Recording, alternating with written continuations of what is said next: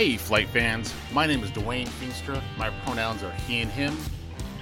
This episode of Flight Risk stars. This is Arp. My pronouns are he or they. I play Quagoris, a Satari gunslinger, and their pronouns are they and them. My name is Keekers. My pronouns are she slash her. And today I'm playing the character Tulin, the Amwati. He's explorer, and he has he slash him pronouns. Let's buckle up. It's time for another Flight Risk episode.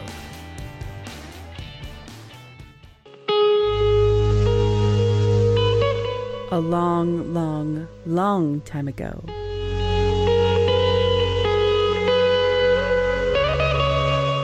In a galaxy far, far away.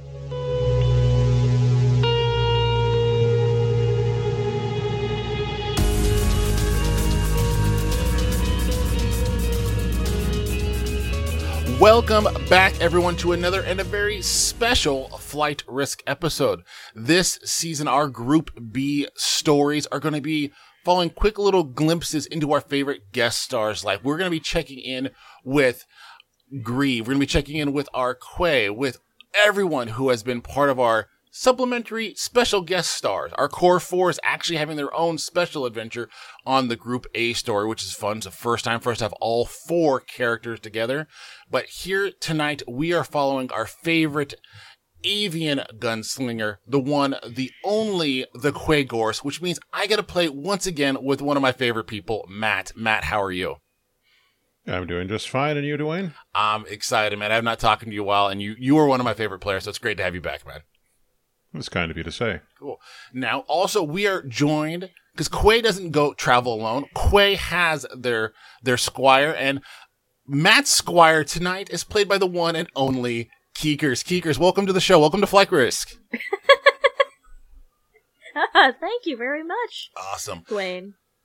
So Yes. usually I have a player question character, but we're changing it up because this format is going to be a little different for tonight. I have a question for each of the characters. Now, in this adventure, we know that Quay left off with Aaron Windstalker flying majestically off into space on the back of a couple Purrgils, but time has passed, and Quay now has their very own ship. And my question to Matt is, how did Quay come about this ship? Well, it's a funny story. Uh, you see, Quay never intended to get this ship in particular. In fact, Quay was trying to steal a ship that was docked with this ship when things got a little bit more complicated than intended. Uh, there was just, you know, a little shuttle, and Quay figured, a shuttle will be perfectly adequate for our uses. Uh, but unfortunately, the shuttle was docked to this large courier ship uh, which is a Delea class courier. And uh, the people on the courier were in need of a little bit of assistance. Uh, the people on board the courier were being transported to a slave market, which, as we well know, is not Quay's Jam. Never. Uh, so, in the interests of upholding their own moral code and advancing their own goals of liberating all people who are oppressed in the galaxy, uh, which is, you know, a noble goal for one person, uh, Quay was able to, with the help of their squire Tulin, infiltrate the crew of this ship, which is called the Fallen Marauder, and uh, take them down from the inside that was the idea. Uh, unfortunately, Quay being as Quay is, it wasn't quite the heroic moment of defeat for them that uh, they had hoped. Instead, Quay was planning to do a big speech, and after the big speech, you know, defeat them in single combat, the captain, and nobly take control of it. But uh, instead, they ended up standing in an airlock, and Quay accidentally pressed the airlock release button, and everybody got sucked out into space.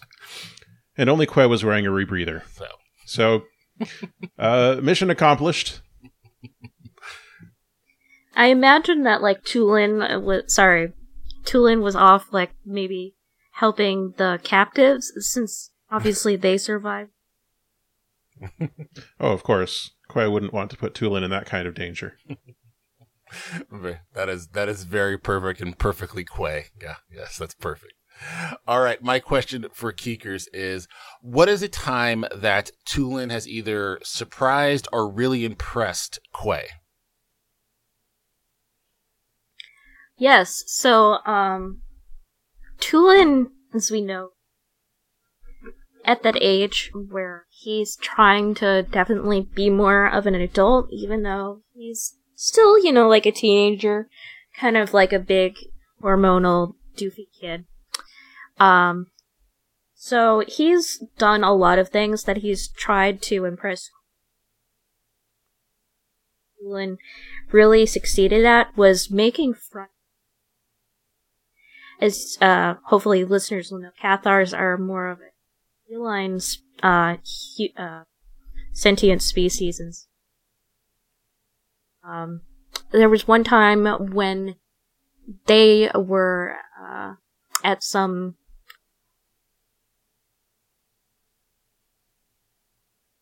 despite the hardwired uh, fear of other large predators, especially feline, for our uh, uh, Tulin was able to kind of become friends with a couple other Cathars and, and help them out and get some information from them um, that was needed on the current mission. Well done on befriending those large cats, Tulin. Thanks, that is thanks, Sir Quay. I was concerned that they would eat you, but instead, you ate with them. The breaking of bread can be such a bonding experience between peoples and across cultures. I have wor- I have learned very much from you, Sir Sir Quay. After separating from Aaron Windstalker, Quay has been gradually making their way across the galaxy in their quest to return home to Arween. Traveling with Tulin, the young squire from Week, the feathered gunslingers found themselves on the planet of Renan. Or, I guess, Rannon would make more sense. The planet of Rannon, in the far reaches of the known universe. In a barter for fuel and supplies, the duo have been asked to look into an increase of missing children from the city of Tricor. Their investigation has led them to 6RY5, known on the streets as Gray. He was a mercenary droid they have found posing as a merchant. The nomadic heroes' queries had led them to the mysterious droid's warehouse. So, our two heroes are outside this industrial complex. It is classically heroically in evening time. The moon is out, a few stars above, and there are just a few flickering lights, and it is oddly and scarily quiet. Like this is an industrial area. You would think there'd be some movement, maybe some action, even some just cleaning droids. But right now it is almost deathly silent. There's just the sounds of I picture in my head, Quay doesn't wear shoes, they have clawed feet, right? Yeah. Yeah, so it would be the, the clicking of the clawed feet of Quay just walking as you guys are looking around this area of desolate and quietness. I grow concerned. What is it, Sir? Sir? Things here are quieter than I would expect.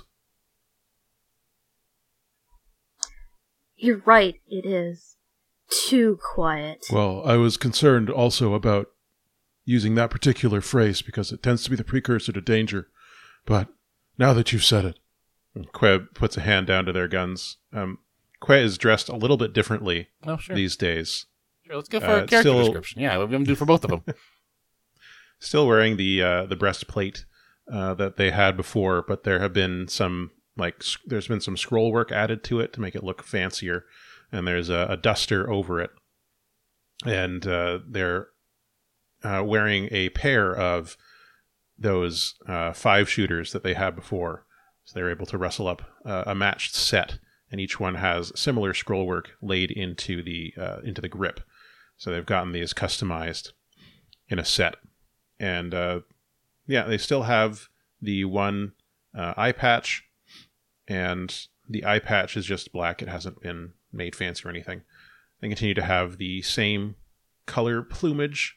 Uh, it's uh, let's see, what colors was it? They have the three golden eyes that you can still see visible, and one's covered by a patch. They've got that green scarf, uh, black leather pantaloons, and uh, they're mostly orange and fuchsia feathering with some white as well in there. Cool. And then, uh, Keekers, what is what is Tulin wearing? Um, well, Tulin has really definitely shed the more uh, medieval clothing of weak, as as one would say. So uh, he no longer looks like a Dungeons and Dragons character, and he looks like a Star Wars character. Um, he is, uh, because from what I can tell about Amwati, um, he has blue skin and feathers for hair.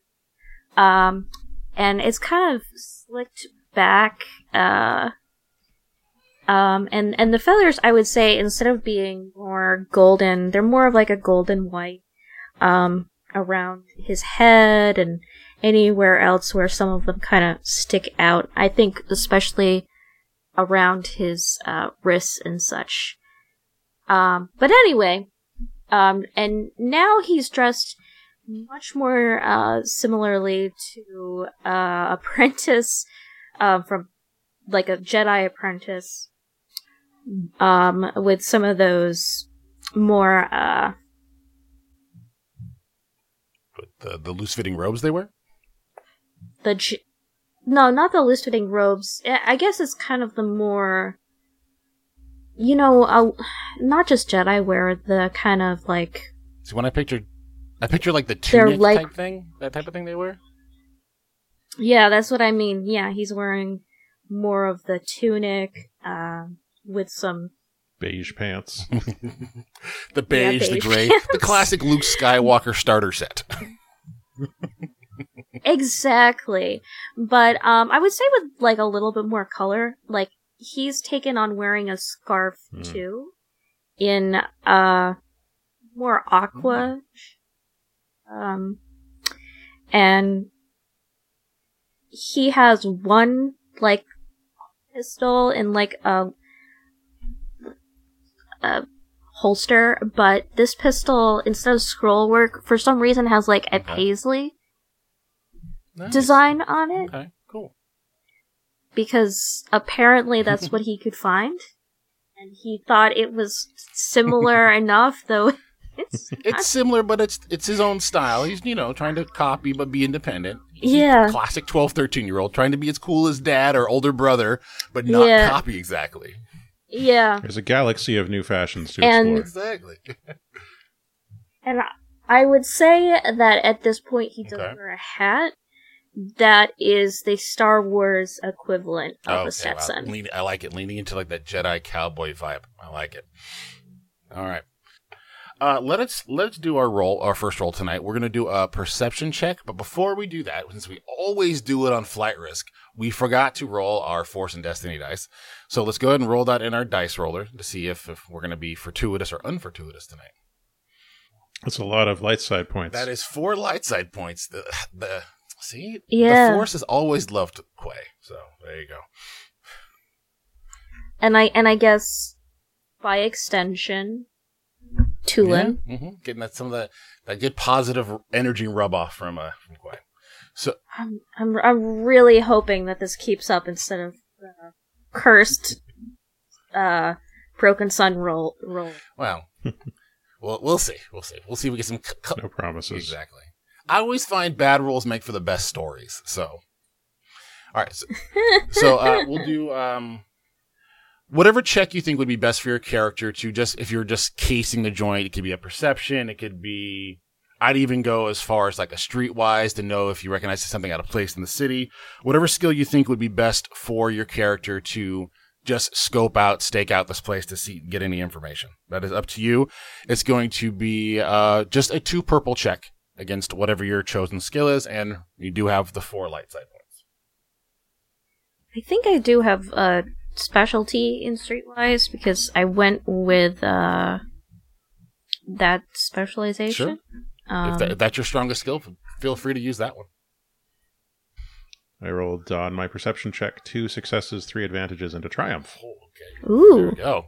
Which is unexpected, but uh, it's all downhill from here. Okay. Yeah. So that's three advantages. Right, cool. So Combined, we got two successes, six advantages, and a triumph. Um, Okay, is there anything specific you want for the triumph, Matt? I'll describe what I was going to give you for the successes, and then we can figure out the uh, advantages. So, uh, Quay, uh, they notice that even though this place is completely desolate and quiet, that the ground is way more disturbed at the farther end of this building that though there seems to be nothing really happening that area there must have been some activity because the the road is like you know impacted a little bit more. There's not as much dust on the ground from vehicles going back. So there was a lot of action some point earlier today maybe not even that long ago at probably the far end of this building. And success wise yeah i'll say that you you do notice that there is a um a roll up door down at the end. And then for a couple of those advantages, I'm going to say that whoever was in charge of that door kind of forgot to lock it. So there's a roll up door that's unlocked down at the end by where, by some pacted ground that there clearly was some activity. Now you have a triumph that you could use now, or we've been pocketing triumphs and using it on opportune times as well. I guess we can hold on to it if that's what we're able to do here. Yeah, if there's something. I'm perfectly happy to hold on to it. Yep, because yeah, because triumph's on a perception check. So I don't know what you really, really noticed. you know, but okay. so yes, you noticed Yeah. that down at the end of the way that that is there must have been some activity there earlier. Quay holds up one of their talon fists to, you know, uh, signal to stop and then points and says, Notice how the ground is disturbed ahead of us. You're right. And um, Tulin crouches down and is like looking at the footprints, um, and I guess trying to discern like how many people there were and how big they were by the size of their footprints. Sure, you guys have a, a- quite a few advantages. I would say that the two of you guys, with your skills combined, Captain Planet style, can definitely know that these are not uh, organic footprints. These are the treads of droids and the mechanical footprints or footsteps of droids. So with that, it's kind of hard to tell how many different because droids' feet are all kind of the same. It could be one droid doing a lot of walking, or like six droids doing the walking once. So, but you know, at least in this area, you don't, you don't see any organic or human footprints. Something mechanical then. More of those droid servant robot people. Yes. It seems almost as if the treatment of these entire class of people is problematic within this setting in a way that's rarely addressed. Let me check the door. Quay goes and finds that the uh, door is indeed unlocked.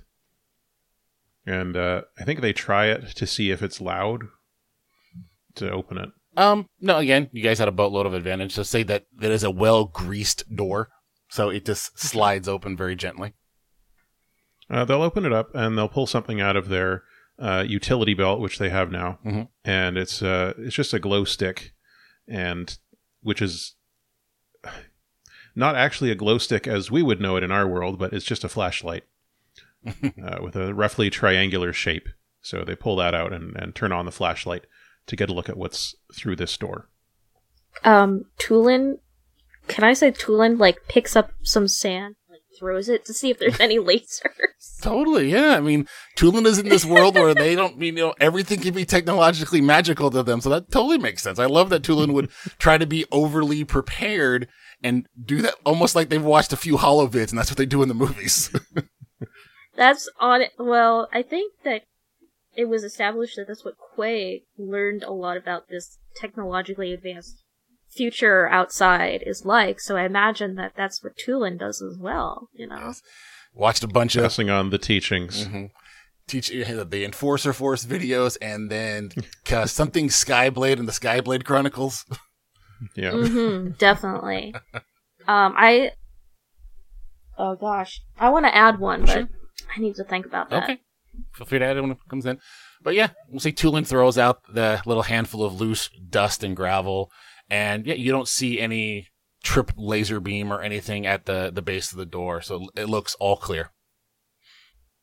Now, oh wait, I had a question. Would Quay? This was something that I thought about before, and then I didn't remember until now. Would Quay still want to be called Ser Quay, or would we switch to like Captain Quay? Uh, I think Quay has spent a lot of time trying to encourage Tulin to just call them Quay. Uh, I don't think that has ever succeeded. Um, but you know, Captain would be fine by Quay now that they have a ship of their own. Yeah, so I guess uh sometimes they still slip up. So um after the dust cloud has not produced anything, um Tulin then just takes more sand and puts them in uh his pocket. Mhm. I got some pocket sand for later. Uh, Quay's foot, um, sort of Quay's talon rather, steps down onto the inside of this door, just like at the same moment as the sand did, and Quay pauses and quickly works through what was going on there and said, "Ah, uh, an excellent precaution. Uh, that was a test which you have passed with flying colors." Thank you so much, Captain Quay. I had already determined that there were no laser tripwires, but uh, with my uh, enhanced senses. But uh, I, I'm glad to see that you are using uh, the tools that you can find in this area to improvise. Well done. So do you guys just start to slowly move in? Um, yeah, I mean, Quay doesn't do a lot of things slowly, but uh, with their newfound sense of responsibility for this child that follows them around, they're slightly more cautious than before. I imagine that, like, when they first did it, Tulin would, like, start humming, like, some of the Influencers theme under his breath. Like, uh, well.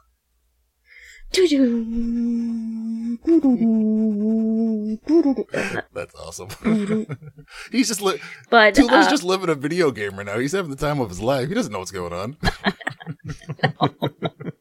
but, uh, he, like, like, does two notes and then stops himself because he's learned, like, doo-doo. Perfect. All right, so the pair of pair of you guys kind of enter this uh this kind of large cavernous uh warehouse. There are those classic Star Wars storage containers that are just about Ooh. say there's about a half dozen of them that are in there right now. Um three of them are open and then three are secured and closed. From where you're at, you can't tell if they're locked, but they're definitely just closed. Uh, there is some light down at the end, and you can hear the like gentle roaring of some sort of treaded droid kind of moving back and forth somewhere in the darkness in front of you. Um, Quay hands their glow rod back to Tulin and to hold so that they have a free hand to draw their second gun. Okay, and Tulin like nods and takes it carefully, and then seeing that um, Captain Quay has drawn both their weapons, Tulin like puts their free hand on the the grip of his, just like the arm, the hand at the ready, Oh, right. like Okay, so not necessarily drawn, sorry. but hand on hold, No. ready to, just in case you got to draw. yeah, that seems like that seems like a Mhm. lesson that Quay would have taught them that you only really pull your gun if you ha- you, you plan on shooting it. So it's a good life lesson. Yeah, yeah. Well, yeah, and, and you know, practice gun safety, trigger uh, discipline. Because even if we're gonna have guns, we're gonna be safe about them. This, this is an educational podcast. This is we like to teach these life lessons to our listeners. I've learned many things listening to this podcast.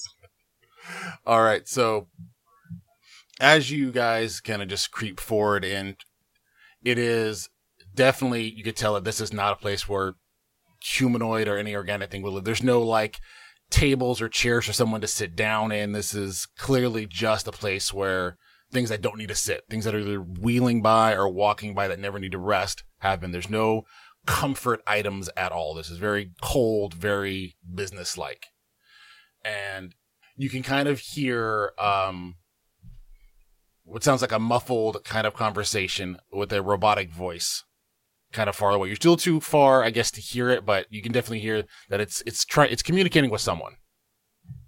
It's a matter of how close you want to get to it.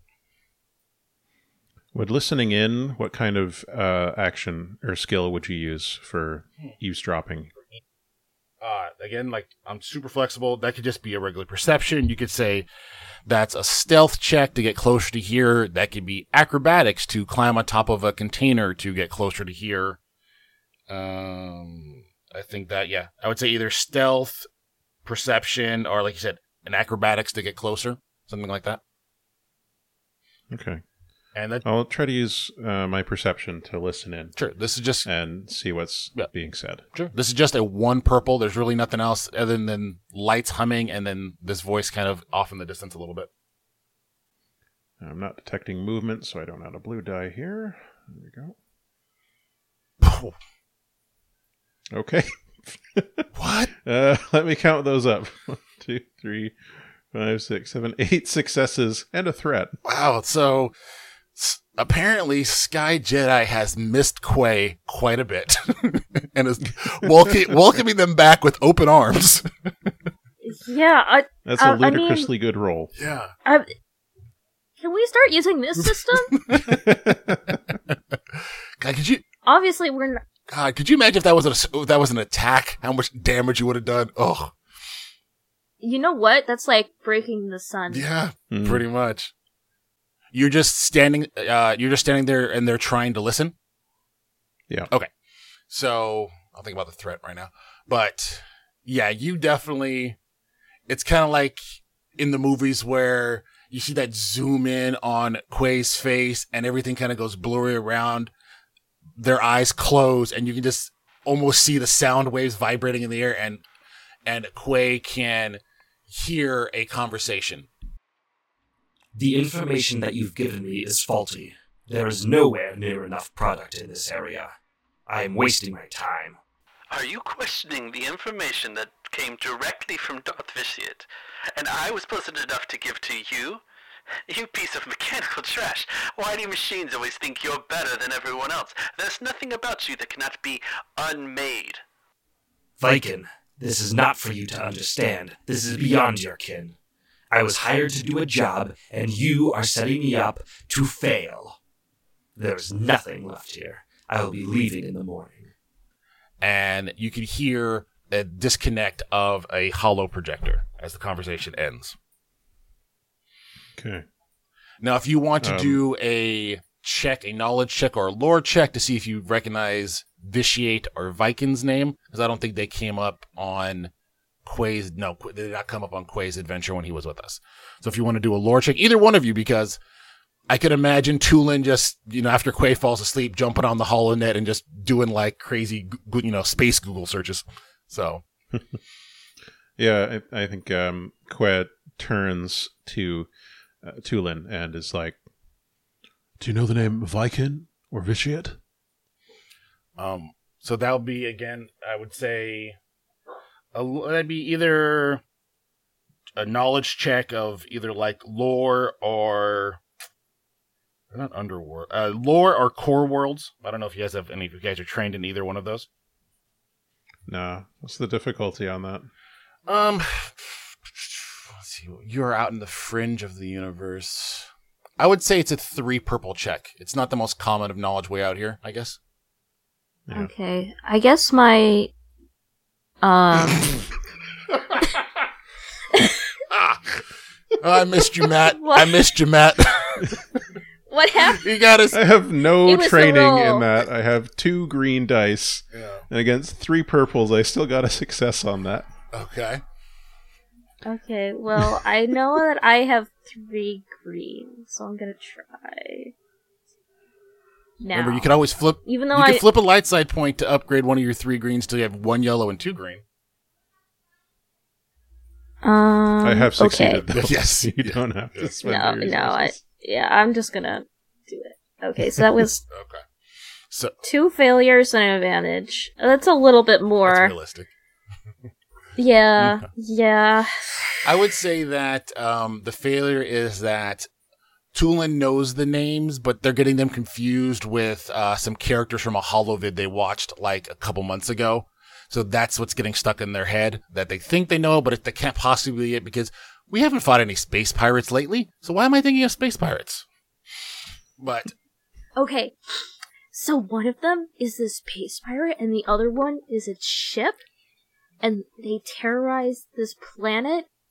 And one of them's really cute, and small and fluffy, and re- and really likes this root vegetable that I haven't seen before. I don't think any of that's correct, but you have triggered my own memory. So, so uh, yes, Quay would know that Vitiate is a Sith Lord. He is one of the stronger Sith in this outer region. Very, very bad dude. And then uh, is his right hand man, Grand Moff Viken. He is the one who goes out and instills Vitiate's will. So you know this droid is dealing with, you know, our uber bads for uh, Volume 2. I think that 50% of Tulin's space Google time is just looking up weird, uh, or finding weird loth cat videos. Makes sense. Why not? That's, that- I mean, that's what I do with my HoloNet time. So there's a lot of it online to the point of where Tulin is just frankly amazed at this point. Yeah, yeah, yeah. But th- I mean, anyone, I was thinking like, Tulin would know what a, at least Darth equals bad. Well, he didn't. Well, pro- the, I guess in the, con- the- the, well, the droid didn't say know. Darth. It just said. Vi- well, did I say Darth Vitiate? Yes, I think I might have No, said. it's, I said Lord Vitiate. it'd be Lord. Yeah. I think it's Lord Vitiate. Yeah, I said Lord I Vitiate. thought I heard Darth. That was me. Yeah. Oh, okay. so, Yep. Okay. but well, now if they didn't know before, Tulin knows now. Right, those people are the are the ones that are always bad. Yeah, this is bad news. Whatever is going on here goes all the way up to the top. That only makes it all the more vital that we discover what's afoot. We have, yeah, we have to save those people, those kids. We can't have them being used in whatever foul schemes Vitiate and this Grand Moff are into. Foul. So I'll say the the threat that you got, even though you got all those successes, is that as you guys are listening and kind of conversing on this, uh, you can hear that there is a small uh, mouse droid that's cleaning the floor is kind of coming around the corner. You can hear it's probably a few seconds from turning the corner, coming right at you guys to spoil your position. Okay.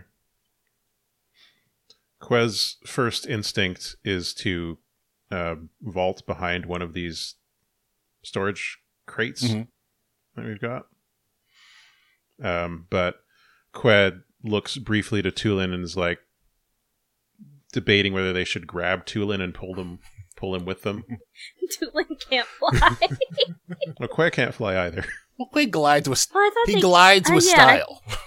yeah, falling, falling with Exactly. style. I, I, yeah, I figured something like it's like the. Again, I'm gonna draw the Legend of Zelda parallel here because that's where my brain is at this No point. worries. You're the paraglider, and Tulin is pre Din's Pearl. There we go. So yeah, so that you have a small little cleaner droid just going about its cleaner droid life, cleaning the floor, and is unbeknownst coming towards you guys, doesn't know that there are two heroic figures around the corner. So are you leaping out of the way, gonna disable the droid? What is the action? I'm gonna try to leap out of the way. Um, Qued, ever since Calfbot, has an aversion to uh, harming droids if it's not necessary. And I'm sure that once um,